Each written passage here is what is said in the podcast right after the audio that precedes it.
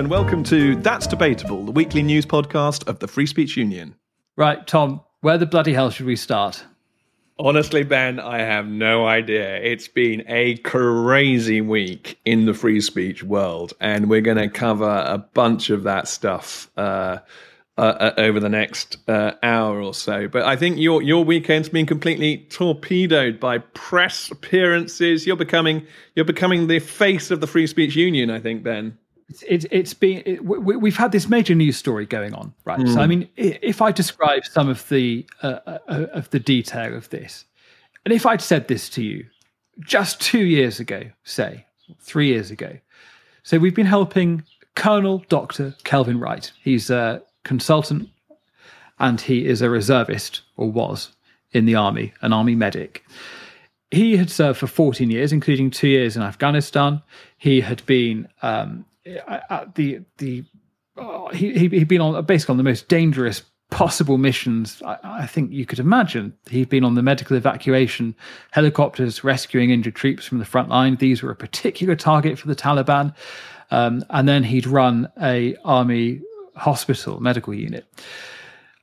Colonel Wright last month, sorry, no, two months ago now, this is back in May, shared a post on Facebook which quoted Helen Joyce and said, Men cannot be women and made the point in this post that if you cannot even define the category woman, then it's impossible to speak meaningfully of women's rights. He didn't add any commentary to this post, he just shared it. As a result of that, he was placed under investigation by the army. Uh, the allegation related to the army's uh, policy on the management of transgender personnel. And he felt that he had no choice but to leave and to uh, retire early from the reserves, where he'd served, as I said, for 14 years. Now, as I said, if you've been told that story two or three years ago, that a colonel with such mm. an incredibly distinguished career of public service would be forced out, made to feel completely unable to remain, um, because he said men cannot be women. Mm. Would you have believed that? It's astonishing. It, it, it's, I mean, uh, it, it's horrifying. It's bewildering. Um, a colonel like that has, as you say, defended our country, is the backbone of what it means to be um, on the side of our country, uh, uh, um, you know, on the side of right, on the side of freedom, on the side of democracy, on the side of honor, on the side of all the words that we should be gathering around and celebrating.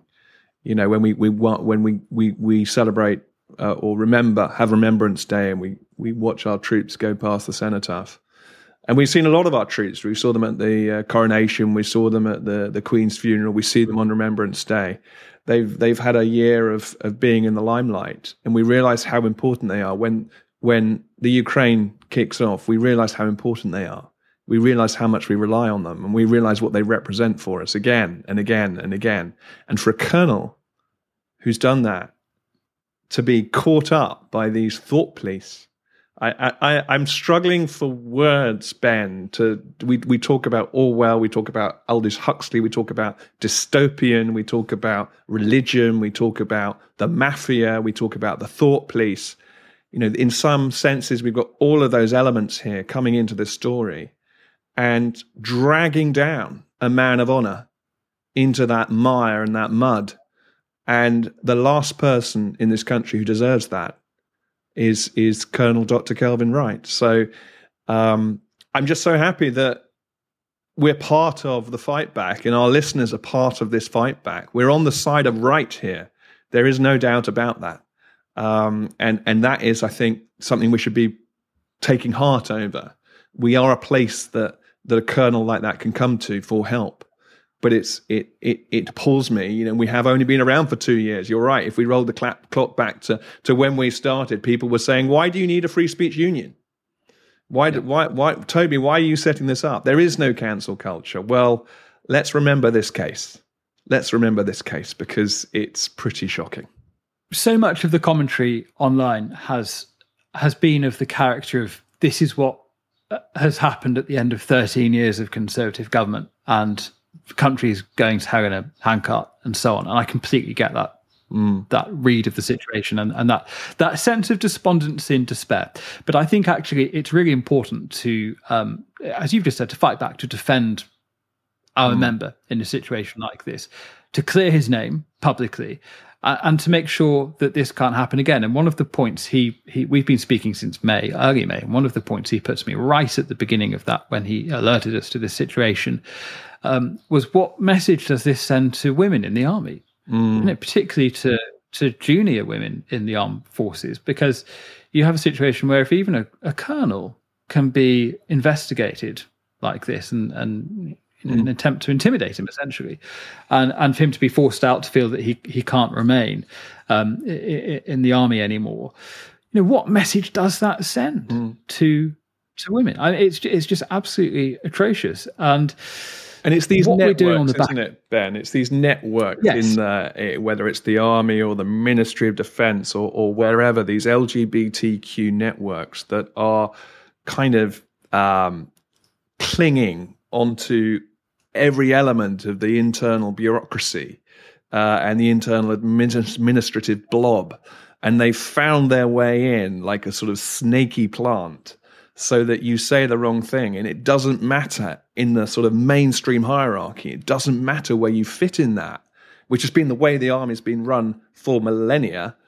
Uh, this sort of creepy plant has has come in and and and taken over and now calls the shots. It's it's very strange to see that that that's where we've got to. And it's not very reassuring as a civilian that this is what the army and the Ministry of Defence are spending their time doing, that they're, they're, expending their resources investigating and persecuting somebody with such a distinguished career of public service.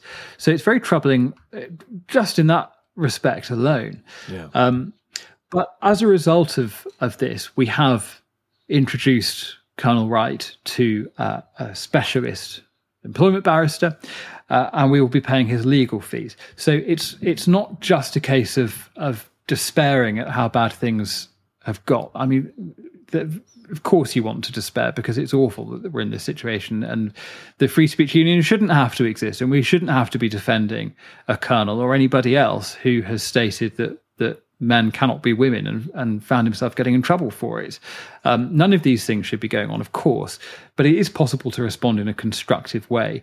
And there has been an outpouring of support, yeah. unsurprisingly, for Colonel Wright, uh, and people just absolutely incredulous that this situation has arisen, that an investigation was even commenced. I mean, it yeah. you, you, couldn't really manufacture a more farcical situation. And yet, as you say, Tom, there, will still be people. I think a diminishing number of people who will say, "Oh well, you know, cancel culture. It's a, it's a sort of confected outrage of the right wing press, and that there's no evidence for it, and there must be something else going on, um, and there must be something else to this story that that the yeah. press aren't reporting."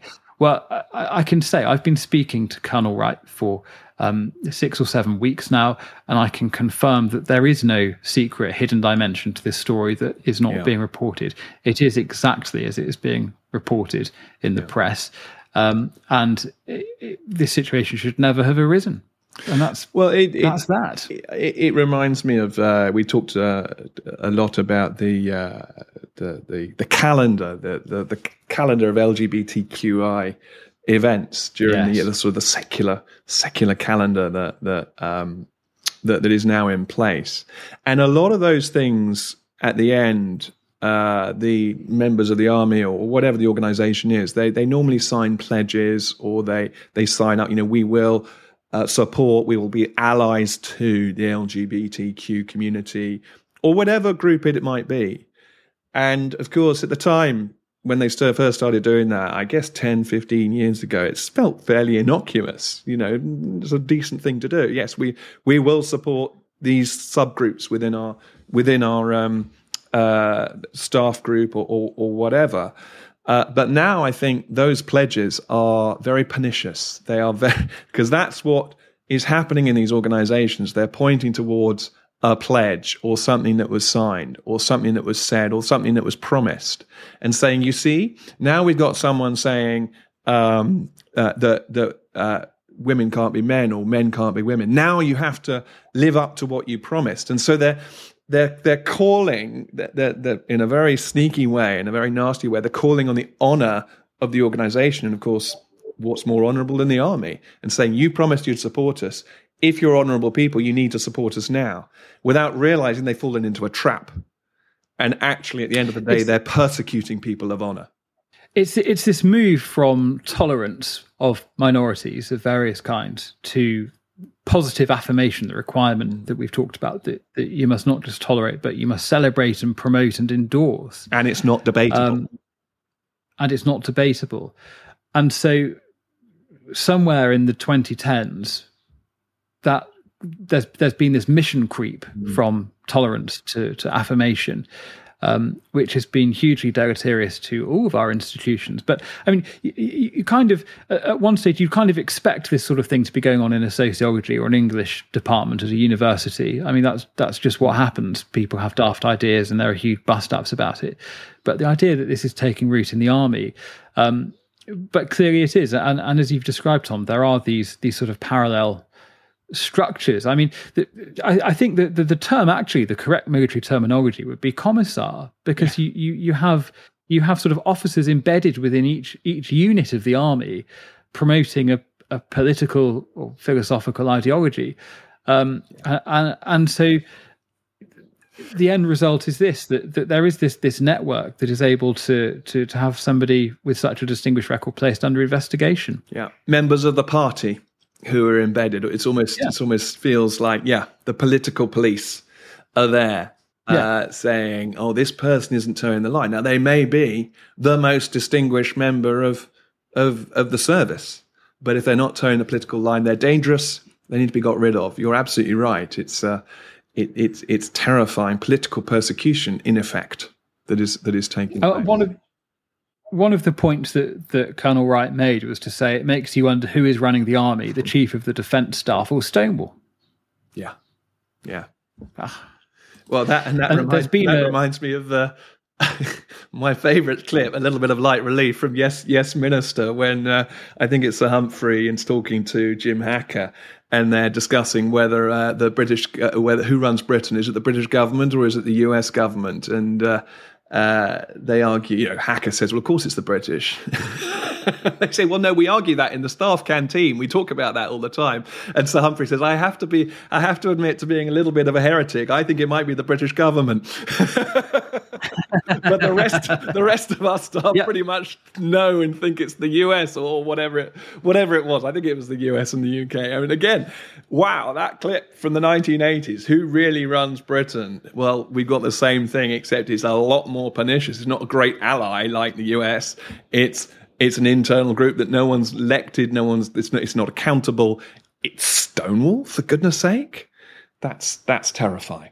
That's terrifying. Yeah, even after all the revelations that we were talking about last week, that you know st- the Stonewall's position three years ago was pretty much unassailable in public life, but but obviously now it's it's it's right rightly taken several pretty serious knocks. Yeah. Um, but still, uh, it, it, lingers on and is able to exert this this sort of influence, uh, or its ideas certainly are.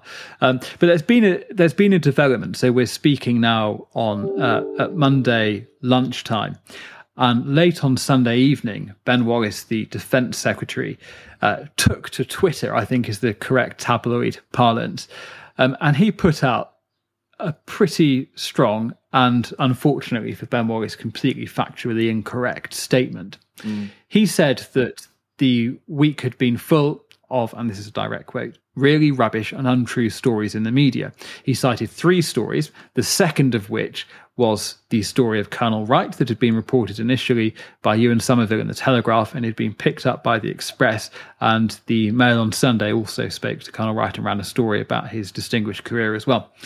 And then Ben Wallace said, with respect to uh, Colonel Wright's story, again, this is a direct quote, incredibly Colonel Dr. Wright was not forced out of the army. His views are not contrary to army policy. Colonel Wright's administrative investigation stemmed from army social media policy and had nothing to do with his views.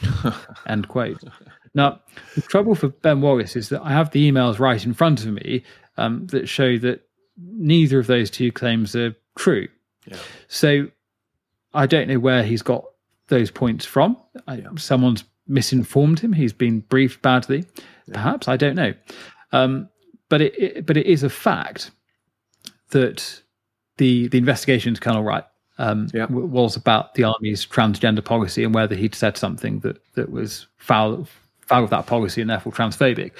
Um, that, that's the, the, story in the, itself, Ben, isn't it? That yeah, that um, yeah. Dis, dis, disregard for facts. That, as you say, you've got the emails right in front of you, and uh, yeah. you can see the the paper trail, uh, the way that the facts have played out in practice. Uh, and I think the best interpretation is that he's been badly briefed. But that's a story. I mean, the civil services briefing uh, in this way is it's not unusual to us either in the Free Speech Union that there's a sort of political spin uh, to so much of this briefing, particularly since Brexit and particularly since um, uh, some of the sort of populist, in inverted commas, uh, movements of the last few years. That the, the establishment, the new elite, whatever we want to call it, are are digging their heels in, clawing clawing uh, onto uh, power as much as they possibly can. And so it wouldn't then be surprising for a minister of the crown to be to be briefed so poorly. Um, but I think that that is a story in itself. Uh, Maya Forstater had uh, quote tweeted what Ben Wallace had said, and uh, she said, "Where have we heard this before?" Mm-hmm. She didn't lose her job. It's not what she said; it's how she said it. Blah blah blah. These are the lines that that we hear all the time um, from employers, whether it's the army or university or whatever, yeah. trying to defend its conduct when it's sacked somebody or investigated somebody um, because they've expressed you know my pretty mild gender critical views yeah. um, and of course maya forstater has just in the last week been awarded a hundred thousand pounds in compensation after her landmark um, case against her former employer and so the significance of her case is that she, uh, she it all hinged on whether um, holding gender critical beliefs, i.e., you think that um, transgender ideology is is nonsense, you're mm. concerned about protecting women's rights and women's spaces and so on, that holding those beliefs is worthy of respect in a democratic society, um, and therefore whether it's protected by the Equality Act as a uh, religion or belief. Mm. Um, and because of her case, the answer to that that question is yes, and it's been a very long, yes. difficult journey yeah, yeah. yeah. But it's been it's been a hell of a struggle for her to get there. Um, but thanks to her and her legal team, we are in a position where every day, I mean, the Free Speech Union is is constantly relying on on that yeah. bit of law that that she and her team have built um, to defend our members, uh, because there isn't really very much free speech law really that we we can rely on. There's the new Higher Education Act for um, for universities in England, which is great. Um, but mm. in terms of of an employer and an employee, so one of the things we have to lean on very heavily is is this uh, religion and belief and trying to expand the definition of belief as much as possible. So that's a big triumph for her personally, but it's also very significant for um, for everybody else. And it's interesting, Ben, because we've talked about Maya Forstater, and it's yeah, this is the the most recent piece of the the story. But the Maya Forstater journey has gone on for for, for years now, uh, with successes along the way of, of varying degrees. And institutions and leaders should be well aware that uh, the case establishes the right of individuals of of staff members to to hold gender critical views and yet seem not to be or seem to turn a blind eye clinging exactly onto what you just said there ben which is the um, the way it was said or the the context in which it was said or how it was said is enough to kind of to kind of shut that down still um, and it certainly makes me think of our casework where as we say 25% of our cases relate to gender critical views. And it's growing. That this is this is the worrying thing. It's grown up to since 2021 through 2022 it grew to a third of our cases. And, it, and it's growing up beyond that um, in 2023 so we're we're watching the stats still grow despite the wins along the way, and they're so important. The wins they do is mean that if you're willing to go through the process, we've got the protections. Uh, however, the numbers of cases that are coming in are, are showing no sign of abating. Sadly. I think it's just taking such a long time for the implications of what um, MyForce won to to filter down to the level of people doing training on the Equality Act, say, yeah. um, or for HR professionals or whatever. Um, and, and there's still we see this very regularly with with people contacting us saying, "I've I've been um, placed under investigation for my gender critical views. I mean, I, I, mean, almost not a day goes past without us having a fresh inquiry of that kind. It's it's very very frequent still, as you say. Yeah. Um, and there still just seems to be this lack of awareness among uh, employers and you know even people who should know better, yeah. Know, civil service and so on, um, that actually you can hold these views, and it is a completely reasonable perspective. Um, and it's it's just this classic problem that that we talk about, I think, every week of of cliques of people at yeah. the top of institutions who only speak to people who agree with them, um, and think that anybody who doesn't must be um, off the bigot off, of some. Well, the crazy thing, of yeah. course, is that being a solicitor or being an certainly as an actuary, you know, part of being an actuary is staying on top of the latest legislation, staying on top of the latest uh, things that are going on in the actuarial world. And that's what you're meant to do to be professional. Uh, people's clients are paying for your advice, for your insight, and you should be able to bring to that conversation the latest cases, uh, the latest things that have happened in the world of technical modeling. If you're if you're doing a technical thing like actuarial work, and if you're not doing that, the client isn't getting what they're paid for, which is your cutting edge insight into the problem you're dealing with. And yet we're seeing professional organizations in medicine, in whatever it may be, regulatory organizations still not seeing this, still not grasping this uh, when it comes to, as you say, the Equality Act and what the latest interpretation of the Equality Act is. Um, but um, Ben, I'm very excited. Am I allowed to talk about statistics and surveys? Yes, and, you are what, can, what we what we can talk about for two minutes and no longer, and then I'll I'll buzz you or, or cancel you or do You'll cancel me. I've been two minutes. It's got to be I've been bursting. It's got to be very about the, uh, the, the, the results of our cancel culture survey, and and I apologise. Uh, I don't have too many stats. I don't have too many um, numbers to to for, for folk like Ben who who who, who struggle with the numbers. go sure on. There are plenty of folk who love them. but um, we, we we we put out a, a cancel culture survey. I think it's probably about two months ago now, and the, the, the results are in, and they are they're very interesting. As I said in the monthly newsletter, I thought they were quite illuminating.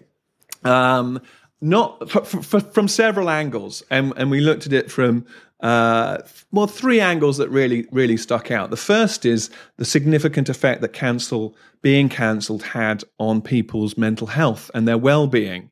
And we we did ask a specific question on that, and it turned out that um, only twenty five percent, so one in four of those who had been affected by cancel culture and responded to our survey, uh, only one in four said that it had no effect, either in the long term or the short term, on their well being.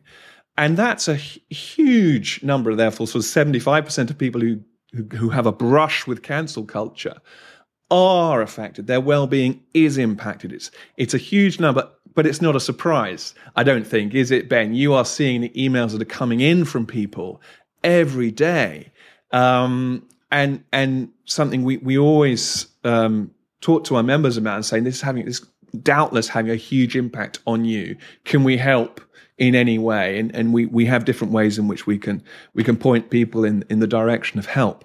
But uh, there's no doubt that, that it takes a real toll on people. So we're, we're actually going to have a look at doing some research as the Free Speech Union into the mental health impact of ca- being cancelled. The second thing is that um, we wondered, you know, how how how much of a surprise was it when people were cancelled? Did it come out of the blue? Were they expecting it? And twenty percent only said that the cancel culture experience they had was totally unexpected. So that's a pretty depressing number as well. That people are expecting now their free expression to be shut down. It does have a positive spin. Maybe people are preparing themselves to be cancelled. Maybe they're stealing themselves for the inevitable. Uh, but that itself is a fairly damning indictment of where we are with regard to freedom of expression. Um, on that last point, I, I, suppose you could look at it either way, because if if you're if you're sort of treading on eggshells, and that's that's what I've felt yeah. you know, n- not working for the Free Speech Union, but previously, because th- there is just this this climate of, of of sort of omnipresent anxiety that that seems to pervade. So you have that feeling of treading on treading on eggshells and not really being able to uh, speak openly without there being some sort of uh, you know consequence. And I, I, don't mean a consequence in somebody disagreeing with you. I mean a consequence in you being investigated or, or yeah. you know put yeah. put under some uh, censure of some kind. Um, so you can look at it that way, or um, on the other hand, it, it's people who who know basically that they are going to get in trouble and go ahead with expressing their view yeah. anyway, which is very very courageous and in, in many ways very admirable, very difficult thing thing to do. Yeah. Um, yeah. Yeah. But what, one of one of one of the sort of growth areas we're seeing in our in our statistics um, that I mean, it's hard to imagine something that would cause more anxiety or stress um, is is financial cancellation or financial exclusion and people being uh, shut off from their bank accounts. And this has happened to Nigel Farage last week. He's he's announced that he's been in this battle with his uh, his bank, which he didn't name, but is rumored to be Coutts, um, who uh, we'd been tipped off about, in fact, because they'd added this clause about discriminatory conduct, um, which of course is is incredibly broadly defined. And and we have this situation now where banks are cutting people off from their accounts because of their political beliefs, and there's no there's no legal process. There's yeah. no real recourse. It's entirely secretive, and you they might let you know, or they might not. You might just try and use your card uh, in Tesco one day and find that it doesn't work anymore. It's terrifying. Ben, I think financial exclusion as a whole new type of claim is scary. And when I saw the the report, so we, we, we obviously had our brush with PayPal. It's now kicked off again with um, Nigel Farage and many others. In an, and in our stats now, we've got over 40. Some of those people are just notifying us that they're worried. They're just notifying us that they've written to their MP. About six or seven of those 42. Some of us, some of those are just telling us about historical cases uh, uh, or a friend of theirs who who who who, who struggled, or or an organisation that they were a part of who had their bank bank shut down. But wow, this sort of we've we've lifted, we've picked up the stone and looked at what's under the stone because of our PayPal event and because of what's happened with Nigel Farage and the cr- number of creepy crawlies under the stone that shows that these institutions, all the pretty much all the major high street brands uh, of banks, building societies, crowdfunding platforms, and um, uh, yeah, the donation area, all those all those new infrastructure that's been built around financial services and financial services provision. It's full of creepy crawlies. By which I mean this is really happening, and it has been happening for some time. Um, so our stats are starting to blow up and again, I think this probably kept you going over the weekend, seeing people come in right into us and say, here's another yeah. example, here's another example of where this has happened to us. I, I said, um, I spoke to Julia Hartley Brewer on Talk TV this morning, Monday morning. Um, and I said to her, it's like these banks are basically putting up signs saying no feminists, no Brexiteers, no lockdown skeptics. Yeah. And uh, you know, there's this, there's this category, isn't there, that you will know better than I of being a politically exposed person. I say that not because you're a politically exposed person, but because of your what, what, are you your, saying, Ben? Your career, your your your hinterland in these uh, these financial. That's foothills. right. That's right. Um, yeah. Yeah. yeah. And, uh, and the trouble, of course, with that is, it, is it's being interpreted uh, very, very broadly. And uh, as we've described, there's no, you know, this, these aren't decisions being made in a in a court of law. A bank basically decides you're too controversial and say we're going to close your account. But again, I mean, as with the the situation with with Colonel Wright that we talked about earlier, um, it's not just a case, I think, of, of, of, kind of being fearful about what's happening. We we want to act. Yeah. And last year we met with the city minister, the Free Speech Union, met with the city minister and, and lobbied the government to change financial regulations uh, to ensure that it was impossible for banks and payment service providers of various kinds to close customers' bank accounts purely for um, political reasons, for because of their their political views. Um, so. Uh, and now it, the Chancellor, Jeremy Hunt, um, has said that he's deeply concerned by this over the weekend um, and there will be an investigation into this issue. So we'll have to see what comes of that. Um, we're, we're, not just sort of accepting that as a victory and not thinking about it ever again. Yeah. Um, it, it, it's really important to there's follow through. Um, but, it but it's very very quiet troubling. after the consultation closed in April. I think Ben, you know, that this consultation on financial services provision closed a goodly while ago now, and it's just been radio silence. And and and yes, it's good to hear that it's going to be something people come back to in a few weeks' time. However, um, it's urgent. This is urgent. People are being turned into non-people, which is a phrase obviously I heard we heard over the week over the weekend over the last week or so. They're being turned into non-people. If you can't use your bank, this is now very urgent and and very very um, odd that we are in a position where your political views can can mean you can't even participate in society. So we we do need we and we will be following this up, and you'll be making many more appearances, I'm sure, on on on TV and and and with the press to to, to push this as well. I think th- this again is is is is one of those stories, and, and this is a point I keep coming back to, where I think if people who weren't following these issues overheard us talking about this or, or tuned into the podcast and, and listened to a few minutes of us discussing this issue or a few minutes of us talking about what happened to Colonel Wright, um, I, I think there would there would be a profound sense of of disbelief and doubt. And I think there'd be a significant number of people who just simply wouldn't believe what we were saying is true because it sounds so far fetched. Um, and, and it, it, it just it's almost like the brain can't quite compute some of these things because it they just don't sound credible. I mean, it it sounds like I mean, honestly, I've I've made this point. I don't want to labour it too much, but but if you played this recording to somebody five years ago, they'd think we were raving fantasists Yeah. or conspiracy theorists or or, or, or you know people living in in in in, in basements spouting mad theories on Twitter. But Yeah, all the of this is happening people. right now. We're the crazy yeah, people. and and it, yeah, and and I wonder if there's been a kind of a kind of Martha Mitchell effect where where people on the sort of fringes have been warning about some of these things for quite a long time, Yeah. um, and and they've just they've just not been believed, and and uh, and actually all of it seems to be coming to coming to pass. Well, we, Um, we, we, so- we know that cancel culture has been described as a right wing myth, I think, Ben. And, and Yeah. again, that's something that came out of our survey. Just getting back to that last stat from the survey uh, is that cancel culture is not a right wing myth. Mostly, yes. Uh, in the in the respondents we had, most of them were were right of centre. There's no doubt about that. But 21 percent were centre or left of centre, and 21% were politically homeless. And those 21% who were politically homeless had an opportunity to declare themselves as right of centre and didn't. So 42% un- would, did not declare themselves to be right of centre.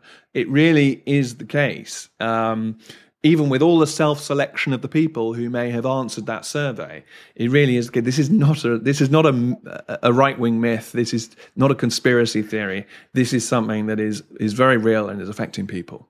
Well, I mean, there's a bit of anecdata to supplement that. I spent most of 2021 and 2022 speaking to um, very left wing, gender critical feminist lesbians who were just horrified by the direction the trans debate was going in at that time. Um, and, and the number of conversations I've had with people that went along this sort of format of, um, well, I, I don't particularly agree with Toby Young about anything, and I don't read The Spectator, and I wasn't really sure we needed a free speech union, but this thing has just happened to me, uh, and I'm really concerned about it, and I need your help. And our response to that is always, welcome aboard, we'll do everything we can to help you. So It doesn't matter who you are. Doesn't no- matter where. Yeah. Yeah. Yeah. Yeah. yeah, I, there's, there's there's never any kind of sneering about oh well you know you should have listened. There's none of that because p- people have people have to catch up with these things, and if if you find yourself on the wrong side of it, we'll do everything we can to help you, whether you agree with Toby or not. That's not the issue. Um, but the number of conversations I've had with that, you know, w- with people on, on the left, the far left, the centre left, um, who have needed our assistance, particularly about the trans debate, but you know, other stuff as well. Well, the thing, the thing that on these surveys, I love the stats. Obviously, I love the stats, and I love pulling out and seeing what the the, the main the main observations are, uh, just from the stats. But I think some of the most interesting parts of that are the personal stories that people give us at the end of uh, the survey. We give people an opportunity to say, "Well, what what what, what was your experience of cancel culture?" And there were also so many I could have picked, but one one that struck me was, "I'm a teacher." I estimate that about 50% of staff and students fear raising certain perspectives for fear of being labelled. A sorry state of affairs. I'm a teacher. I estimate that about 50% of staff and students fear raising certain perspectives. And it's not surprising to you and me, Ben, but it still is surprising. 50% of staff and students in a school are scared of, of raising certain perspectives. This is a place of education. This is young minds, uh, spongy minds wanting to sort of suck up all of the knowledge and the facts and the history and the and and and the the, the world that they, they're living in and they're already self-censoring. And i don't know whether that's a secondary school and i don't know whether that's a primary school.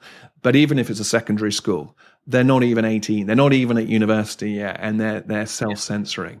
Uh, what kind of a country well, are we I mean, as our listeners know, and as people have seen from the case of Rye College two or three weeks ago, where two teenage girls were raising their concerns and expressing their views about about these issues. Um, and this is a school where there was a student identifying as a cat. you know, I mean, it's just, again, it's just that's just that's just in that category of stuff that that you say it, and you make yourself sound ludicrous because Mm. So many people just simply wouldn't believe that that could be going on because it's so absurd, but it is. And there's a there's a recording of this conversation, and the, these these two girls being absolutely berated by their teacher. And anyway, the school's had an Ofsted inspection. There's been a snap Ofsted inspection, so we'll see what comes of that. But um, but the um, thing is, Ben, if I was sat at home listening to that uh, Rye College incident, I would have a slightly different view because the you know there have been statements saying no one at the school identifies as a cat you know and and and kind of saying the opposite. But what you have to look at is the wording. You have to look at what they're saying. They're saying, well, actually, no student currently does that. Doesn't mean there wasn't a recording where there was this discussion and, and this sort of implication in the moment of something strange happening. But it's it, it it's all again the wordings that are used by the institutions to describe the situation and to say it's not as you reported are so carefully put together so that the institution comes out looking okay um, and kind of burying some of the pertinent, most germane facts that might actually shed a little bit more light from a different perspective. Well, we've been helping the mother of one of the peoples, and I was talking to her about this statement the college had made, and I said to her that it, it's like the Bill Clinton line: "There is no affair." Yeah, I did not have sex with that woman. yeah, it, so well, no, but now that that's a lie. The sexual relations claim is is of course a lie. But to say there is no affair is technically truthful. And so Rye College's statement that there is no student identifying as a cat is technically truthful at the time they make it. But of course, it's not addressing the, the, the substantive issue that people are actually interested in about whether there was a pupil identifying as a cat, um, and, and how they're responding to these um, these these identity claims that young people are being encouraged to make. Um, uh, and the way in which they're they're suppressing students who saying, well, actually, hang on, this is this is I was about to say barking mad, but that's not quite right, is it? Because we're talking about meowing mad. Um, yeah, so there's not really an equivalent phrase, but you know what I mean. I know um, exactly what you mean. I really do. Yeah, I really do. Yeah. Um, but what a week it's been, Ben. A deluge of cases. And uh, one thing I was thinking when we're going back to that financial exclusion case, um, we are always keen to hear from listeners and members of the Free Speech Union of well, their experience potentially being uh, financially excluded or their experience of an organization that they might have been involved in being financially excluded. Um, we're, I, I, think it's fair to say, I'm looking at a rather tired Ben who's had a very busy weekend, but we're still always, always, we'll add it to our data, and and and obviously, if there's a live case, we'll we'll we'll, we'll absolutely look into it. Uh, but we'd love to get that database up to scratch with how how how uh, pervasive is this? As I say, when we picked up that rock and saw all those creepy crawlies, we were shocked. Uh, but I think we've only got half the picture. We, scarily, we might even only have a third of the picture as to what might have been going on for a long while. So we're we're we're really keen to hear from people on on instances that we may not may not already be aware of the the thread that's been, or one of the threads that's been running through all the things we've talked about, has of course been LGBTQIA plus and um, Stonewall and Pride and all the rest of it. And Tom, you were at Pride over the weekend. I what was. I went what's, to Pride. I was uh, as curious this year just to find out um, what it's like, uh, how it's compared to. I don't know how long ago it was. I was there last, probably ten years ago. I've marched on it a couple of times, but uh, it really struck. I was there from twelve thirty, Ben, and the parade was still going by six hours later, which just goes to show when we talk about how many organisations are caught up in LGBTQ uh, sort of uh, the influence of those groups. And there are some groups that should be there, obviously, you know, things that are first and foremost LGBTQ organizations. But then you also have you have the unions, you have the civil service, you have the, the armed forces that we talked about earlier, you have companies, sports groups, industry groups, there are church groups, there are the political groups. I couldn't find the conservative group, but um, I mean, there are certain groups I think it would be quite dangerous for them to march, actually. I think, uh, given the, the, the, way that it's um, such a divisive area at the moment. But what really struck me is how much it's not about the L's, the G's, and the B's, it seems. Very much about the transgender ideology. And all the walking groups had a little a little thing that they held with the name of their walking group, and they had the trans colours on that. And uh, it, all the sloganeering that was there from the side side of the road was was no LGB without the T. Trans rights are human rights. TERFs out. That's trans exclusionary radical feminists, which is a fairly nasty insult for for people who who simply say that uh, you know a man can't become a woman and a woman can't become a man. Just a biological reality. But that sloganeering was was everywhere and. Uh, there was no there was no getting away from it, and people were really sort of stepping back from the L, the G, and the B. So it's changed. It's completely changed. It's huge, bigger than it ever has been. And what that makes me worry about, Ben, is how difficult it's going to be to fight back. So I kind of spent a day in in the as it were in enemy territory, although I wish it wasn't enemy territory, but it it felt like that. Um, and I came away thinking we've got some work ahead of us we've definitely got some work ahead of. I feel there's some cognitive dissonance there as well. So my friends um, who are mainly on the LGB side, uh, my friends go along, they participate, they enjoy it. Um, but yeah, I, I, I talk to this, a lot of them, and they also sort of quietly agree that the, sort of the identitarian politics is a bit out of hand, and yet we still have this reality ex on the exterior. So yeah, it was a it was a fun day. It was a depressing day. It was an exhilarating day, but uh, it's not what it used to be. I think, Ben. It sounds like you have the feeling I have when I go to a, an old parish church in, in my neck of the woods mm. and, uh, and and see a sort of drum kit installed where the, the, the, the, church is is familiar and uh, uh, you know part of my life but there is also this sort of alien presence there and a sense in which it, it, it's just sort of being co-opted by by something else by by another another agenda um, co-opted seem is, it, is exactly the right word. Yeah. it's exactly the right word. And and the conversations the interesting conversations do take place one to one i've you know obviously spent a lot of time talking to people on saturday.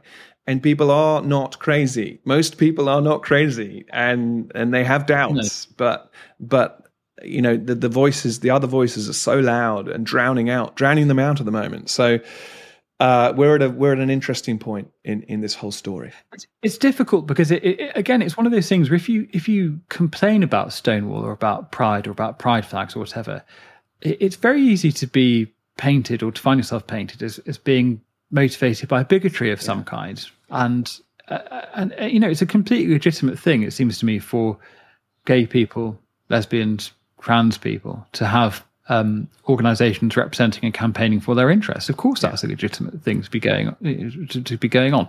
Um, but but of course, that that's not the, the problem. The problem is is when those things become coercive. When we move, as we've discussed, from tolerance to to compulsory affirmation of of other people's choices and, and the way they live their lives and their preferences and all the rest of it. And and there has to be room for people in a pluralistic society to to opt out of that affirmation.